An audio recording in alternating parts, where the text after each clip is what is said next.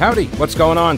Thanks so much for listening to the podcast. It is heard live every day, by the way, from noon until 3 on WBT Radio in Charlotte. And if you want exclusive content, invitations to events, the weekly live stream, my daily show prep with links, become a patron. Go to the thepetekalinershow.com. This podcast is also supported by North Carolina businesses, so please consider supporting them. Try not to skip through their short ad. Make sure you hit the subscribe button to get every episode for free right to your smartphone or tablet. And thanks so much for your support. All right, so uh, uh, why am I calling uh, Ray Cooper, my good friend, the governor? Why am, why am I calling him? Well, first off, I call him Ray, just to clear that up. I call him my good friend Ray Cooper. I actually don't know him, and I don't think he's my good friend at all. His name is technically Roy, but I assume that to his good friends, it's Ray. That was what Kamala Harris called him, and that's what Hillary Clinton called him at rallies in North Carolina over the years. And so I just I I I assume that he prefers Ray when he's around his good friend. So um, it's an olive branch that I extend. See? I'm a giver.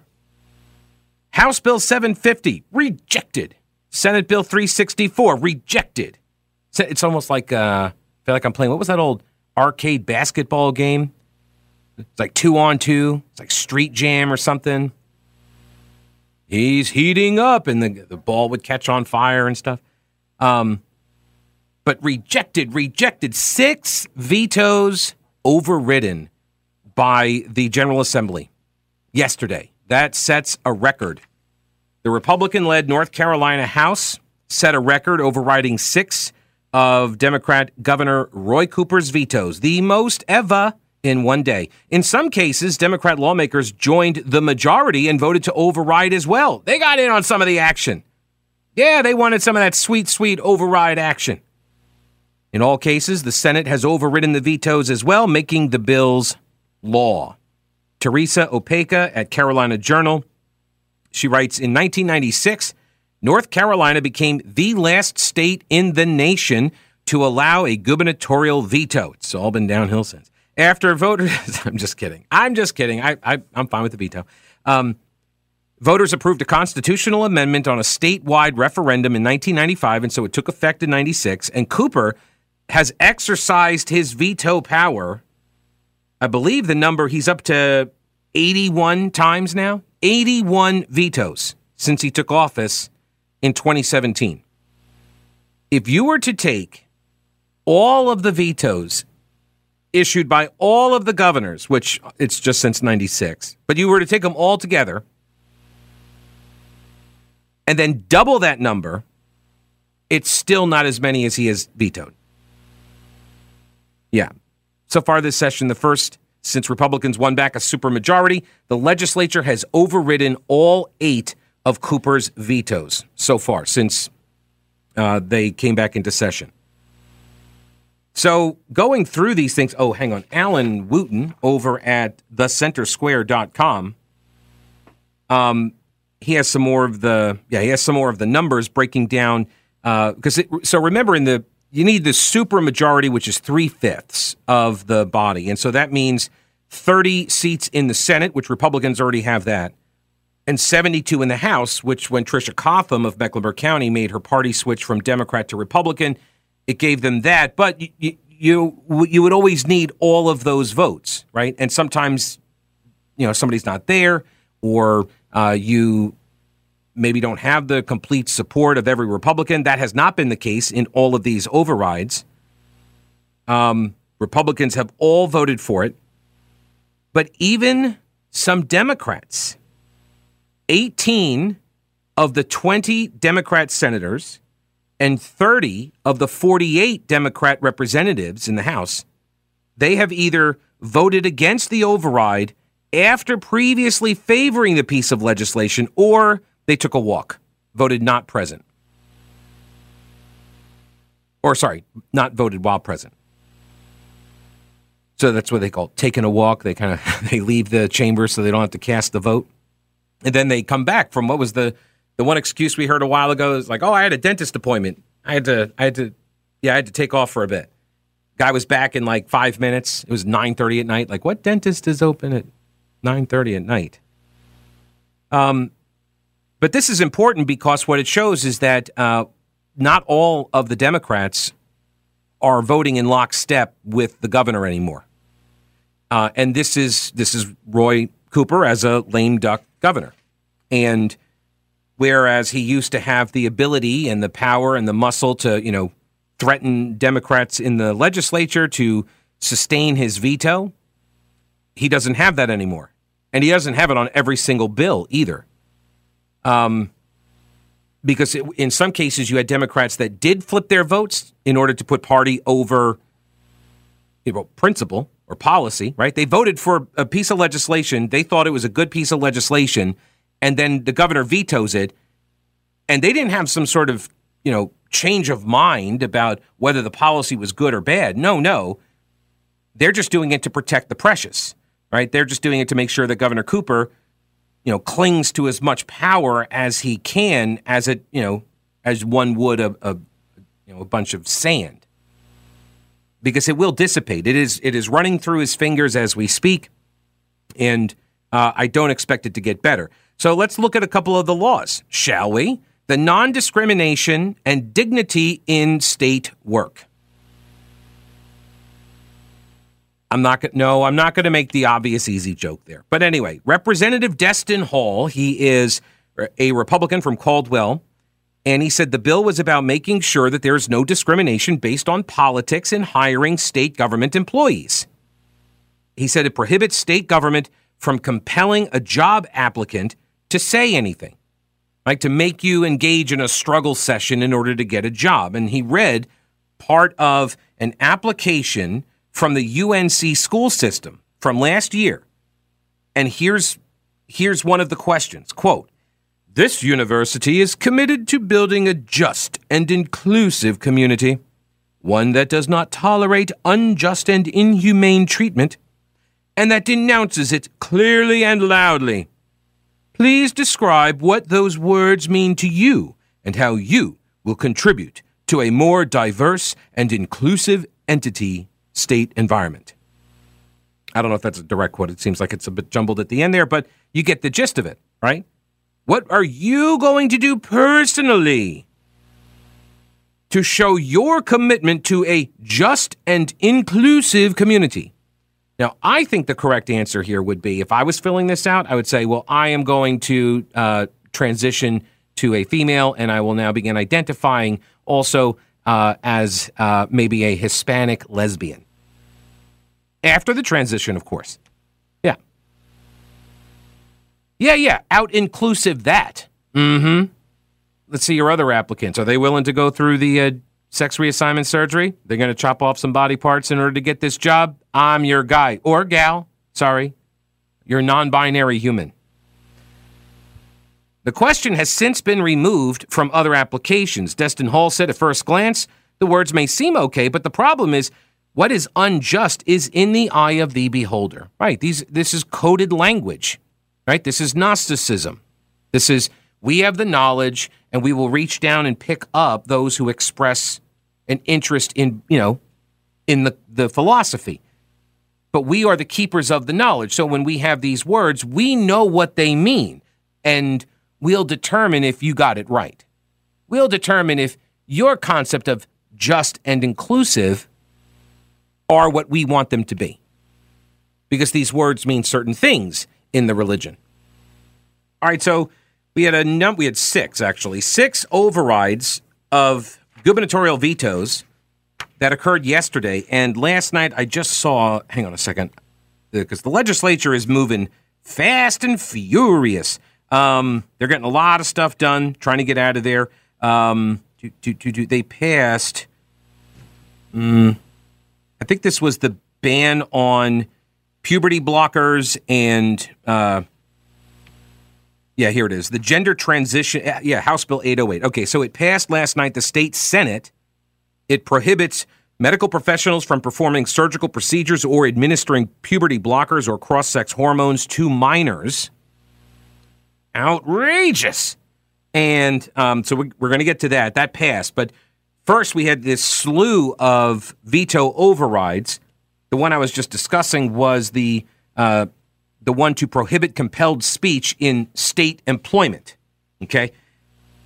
This is from Pricey Harrison. She's a Democrat. Oh, hang on a second. Before I get to pricey, let me go back up. In the story at Carolina Journal, Representative Robert Reives, Democrat from Chatham, he is the minority leader, Democratic leader in the House, and he called this bill and you know is speaking against the override vote. He said this is overreaching like never before at a state level. You ever notice how many how many things they say have never happened before? Always it's like it's it's just boilerplate language. Here's a free piece of advice for Democrats. When you keep crying wolf, nobody believes you when the wolf shows up. I feel like I should construct a story out of that. Anyway, he says it's overreaching like never before at a state level, saying that we can't have these conversations. Right, when you're hiring somebody, well, look, I'm just having a conversation with you about who your uncle is and how much money you've donated to the Democrat Party. That's all I'm I'm just asking. Well, we can't have the conversation. I can't I can't chat with you about your political philosophy and whether or not you support the right candidates before I give you a job at the state government, which is the people's business, right? It's not yours. He says you've got a right to be the person that you want to be. Okay, the law does not change you being the person you want to be. This infantilizing of of the audience, really, like, do you think we are children? Or are you or are you like this this misguided? Like cuz this is silly. This is just silliness. The people who are talking about paying you money have a right to say, I'm not sure that you're the best fit. Hmm. Okay, once again, um, not their money. Not their money. Public versus private, not their money.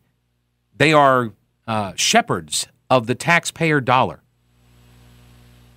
They are making hiring decisions at the state level, whether you can do the job or not, and whether you are a good fit based on your skills or not right? That should be the guiding principles, not whether or not you check enough boxes in the DEI bingo game. What he's really saying here is that Democrats want the ability to keep hiring members of their own secularized faith. That's what he's saying. We want to keep hiring Democrats. Progressives want to keep hiring progressives. That's what we want to do. And we want to be able to ask people on their uh, interviews whether or not they believe in the ideology enough. This is a spoils system. That's what he's talking about. This is a march through the institutions, right? This is a patronage kind of a deal. Whereas it used to be just party affiliation, they got rid of that. They professionalized, quote unquote, uh, the public service uh, industry here in North Carolina some decades ago when it, you know, prior to that was in fact quite literally a spoils and patronage system that Democrats controlled. You did not get state jobs unless you were a Democrat and made Democrat contributions. And this was enforced from the state party through the state agencies and through the county apparatus as well. So now they can't do that. So what do they say? Well, we just want to ask you some questions about the buzzwords that we believe animate all things. Pricey Harrison, Guilford County Democrat. She's like, way out there on the left. And uh, the language she says that we are all relying on to debate the merits of this bill is the phrase matters of contemporary political debate or social action. That's in the bill. That you're not allowed to debate or discuss these matters of contemporary political debate or social action. She said it'll have a chilling effect on questions that an employer can ask. And she gave an example of somebody at DEQ, Department of Environmental Quality, not being allowed to ask if you believe in climate change or whether public health a public health employee believes in childhood vaccines. So you can't even ask them that. Well, I'd imagine that you're probably not applying for a gig at DEQ if you if you don't have some views on climate change. No. Man-made climate change that might be different. Oh, hey, real quick, before I forget, Carolina Readiness Supply is prepping for its annual Heritage Life Skills event. It's coming up in July, and you can learn how to be better prepared and self sufficient in the event of any emergency. Things like homesteading, canning, water storage, radio communications, herbal remedies, home defense, fermenting vegetables, all sorts of stuff. This is what Carolina Readiness Supply does for beginners all the way to the most experienced preppers. Carolina Readiness Supply can help. Get your tickets now at carolinareadiness.com. That's carolinareadiness.com. Veteran owned Carolina Readiness Supply. Will you be ready when the lights go out? And uh, the first bill that we've gone over where they, uh, the legislature the legislature has overridden six gubernatorial vetoes. They did it yesterday, set a record for the most number of veto overrides in a day. And the first one was on this compelled speech bill, where basically they called it the non discrimination and dignity in state work. And it's basically saying you cannot use CRT garbage to hire your cronies. That's what the bill is about, okay? And I'm sure leftists are going to sue over it. Fine. Fine as if you don't sue over everything. You guys really want to talk about your your uh, critical theories to job applicants almost as much as you really want to talk about who you're sleeping with in front of six year olds. I get it. I understand. This is the critical consciousness. What I have very little patience for the comments from guys like Robert Reives, the Democratic House Minority Leader, who said it's important that schools are able to ask applicants how they feel about certain groups of people. He says, for example, like at the state's HBCUs, the historically black colleges and universities, HBCUs, they're not going to be able to ask applicants how they feel about black people. Wait, what? So somebody comes in applying for a job at an HBCU, and you might, eh, eh, you're telling me you have questions about their feelings about the entire student population? Do you do you have questions about how they feel about white people or YT people, as uh, as they say on the social media? Did you know that YT? If you see the word YT or uh, the letter YPPO, I think is what it is. That's Y people. These are these are codes. Anyways, I just thought I'd give you the Y and the T, it doesn't stand for like youth. It stands for it, it means white. So uh, that would be the logical thing to ask, right? If you're if you're going to bring somebody in and you're afraid of having somebody you know come in that's you know some racist or bigot or prejudiced or something, why would you be asking somebody when they're coming in to teach at an HBCU? Why would you ask them their feelings about the student body at that school? Wouldn't you ask the opposite? Or do you ask that for all the people going into every single college campus? How do you feel about every single group? Tell me, what, what stereotypes do you believe in? Have you heard any recently? Oh, please share them. He says universities have an atmosphere. You're not stopping somebody from working by asking questions about how they fit into a particular atmosphere. I don't see how we've gotten to a point where we're scared to ask each other questions. Really? You you you don't see how we got to this point? You don't understand why people don't like having these conversations. Buddy, have you heard of white privilege? Have you heard of um, white guilt? Have you heard of the struggle sessions being run by folks like Robin DiAngelo, Ibram X. Kendi, in the bill itself, now law, it says the state cannot promote 13 concepts, including, quote, one race or sex is inherently superior to another race or sex. You can't promote that. Or that an individual solely by virtue of his or her race or sex is inherently racist, sexist, or oppressive, or bears responsibility for actions committed in the past by other members of that same race or sex. Right. You you are not collectively guilty based on your race, your sex, or your ethnicity, nation of origin. Right? These were pretty universal concepts when I was growing up, and I'm I I'm in my 40s. Come on, like that. This is not this is not uh, uh, unheard of. Everybody, you know, that was alive, I guess, prior to like a year ago, remembers that this was sort of the this was the goal. right? You don't judge people based on these things and you don't lump them into these categories because everybody is an individual. It is the smallest minority. We are all a member of the smallest minority, which is one, the individual. There's only one you. And you should deal with people as individuals and not ascribe things to them based on immutable characteristics or religion. Anyway, so that was the that was one of them. What else did they do?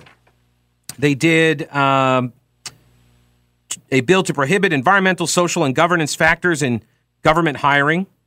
Um, to allow local government commission to withhold a small portion of sales tax distributions from local governments that submit audits more than a year late. So, in other words, this is a penalty for some local governments that have uh, that that have not managed their finances or have had people stealing money. You know, government officials stealing the money out of the coffers, and the state, the the local government commission hasn't been able to detect it until too late. And so, what they want is there are these audits, these uh, these uh, reports to be done, and then um, the governor vetoed that for some reason. And Beth Wood, uh, bumper car Beth Wood, who's running for reelection, by the way, state auditor, Democrat, she opposed the governor's veto. Not that she gets a vote in it, but she urged the lawmakers to override the veto, to pass the bill and then override Cooper's veto, along with State Treasurer Dale Folwell, who also uh, urged the overriding of the veto on uh, the ESG investment bill. Um, this is the Address Environmental, Social, and Governance Factors Bill. It's ESG, Environmental, Social, Governance, right? Um, more than a dozen states have passed laws prohibiting their employee pension plans from accounting for ESG factors. State Treasurer Dale Folwell, who manages the North Carolina retirement system, is running for governor, um, and he's been like one of the biggest, you know, ESG critics. He called for the CEO of BlackRock, Larry Fink, to resign or be removed because of the firm's ESG uh, rankings and such. Uh, back to the, and by the way, that came from the Charlotte Observer, which, by the way, I saw this too at the bottom of the page. Um, this story was produced with financial support from One Earth Fund in partnership with Journalism Funding Partners as part of an independent journalism fellowship program. The News and Observer maintains full editorial control of the work. I wonder if the Koch brothers were to give you a bunch of money to support your newsroom, would you take the money? Would you take that money, News and Observer, McClatchy folks? This isn't the first of its kind. I've seen a couple of these now popping up. They're getting third parties to fund their news operations and they're putting these, these these disclaimers down there. I guess it counts as like an ad, maybe? I don't know. One Earth Fund wonder what that's. Uh, I wonder if they've got any kind of political positions on anything. Hmm. All right, now you've heard me talk about them. Old Grouch's military surplus. They're expanding with more ways to get your hands on authentic U.S. military surplus items. Go to oldgrouch.com, check out the links for the online auctions for rare finds and the vintage shop. Unique, really cool items from modern tactical gear to historical collectibles. Tim at Old Grouch's is always finding new stuff. When I started the podcast at the beginning of the pandemic, my first advertiser was Old Grouch's. If you enjoy the show and derive any value from it, I'm hoping that you will consider supporting one of the businesses that make it possible. Lots of gift ideas for that person who loves the military style for fashion or decor. There really is something for everyone at Old Grouch's Military Surplus in beautiful downtown Clyde and online at oldgrouch.com. All right, I mentioned the ESG bill here that the legislature overrode, so it's going to it's going to start pulling the ESG stuff out of uh, the state investment funds and stuff.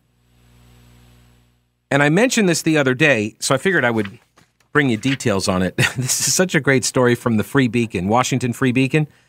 S&P Global made headlines this month when it gave Tesla, the world's largest manufacturer of electric cars, a lower environmental, social, and governance score, a lower ESG score than Philip Morris International. The tobacco company has a higher ESG score than Tesla. The electric car company, whose CEO, Elon Musk, has become a culture war lightning rod, earned just 37 points on the 100 point scale compared to Philip Morris's 84. ESG ratings are supposed to guide investment, right? Supposed to guide investors and their money towards ethical enterprises. But Big Tobacco has lapped Tesla in the ESG ratings race, and they've done it more than once, according to Sustainalytics, a widely used ESG ratings tool. It gives Tesla a worse score than Altria, one of the largest tobacco producers in the world. The London Stock Exchange gives British American Tobacco an ESG score of 94, the third highest of any company on the, on the exchange's top share index. Tesla, eh, they come in at 65. How can cigarettes that kill over 8 million people each year be deemed to be a more ethical investment than electric cars? Well, I mean, aside from all of the strip mining and the uh, the child labor going on in the third world countries where all of the precious metals are. But um, aside from that, how? It may have something to do with the tobacco industry's embrace of corporate progressivism. Companies like Altria have gone out of their way to emphasize the diversity of their corporate boards and the breadth of their social justice initiatives. By the way, have they put I've not seen are the cigarettes are the cigarettes all this month are they rainbow color? Or are the packs maybe? They uh, they they emphasize funding minority businesses to promoting transgender women in sports, which is an odd thing for tobacco companies to be able to do, right? Because if you are if you're smoking the cigarettes, I'm not thinking you're an athlete. I mean, nowadays, generally. Um, Tesla, who's well, okay, yes, arm wrestling aside, Tesla, whose executives are overwhelmingly white men, has resisted that bandwagon, going so far as to fire its top LGBT diversity officer last year. The S in ESG typically includes diversity programs and Philip Morris International advertised a partnership with African data scientists. They got a score of 84 from S&P Global. Tesla got a 20. The contrast highlights the problems of this movement that lumps in, you know, health and environmental issues and you lump those things in with ideological fads, right? Early ESG efforts were laser focused on sin stocks, they were called. Companies who, who, who had a core business doing something that's immoral. Tobacco companies, uh, Biden Enterprises, that kind of stuff. But as ESG investing has ballooned, so has the number of variables used in the ESG ratings, which now encompass everything from labor practices, carbon pledges, to diversity trainings and human rights. And that has created countless opportunities to game the system. And it lets even the most sordid companies score points and investors by toeing the progressive line. Yet another way in which this progressivism, this wokeism is a religion. Because this is the selling of indulgences. This is your get out of hell free card right? You oh okay, you if you're going to offset that bad thing you did with a mea culpa, right? Do some reconciliation, do some penance maybe. Hire some people of the right persuasions and look at that. We'll invest in your company again. You get into heaven. It's a cult, it's a religion. It's not just a political philosophy.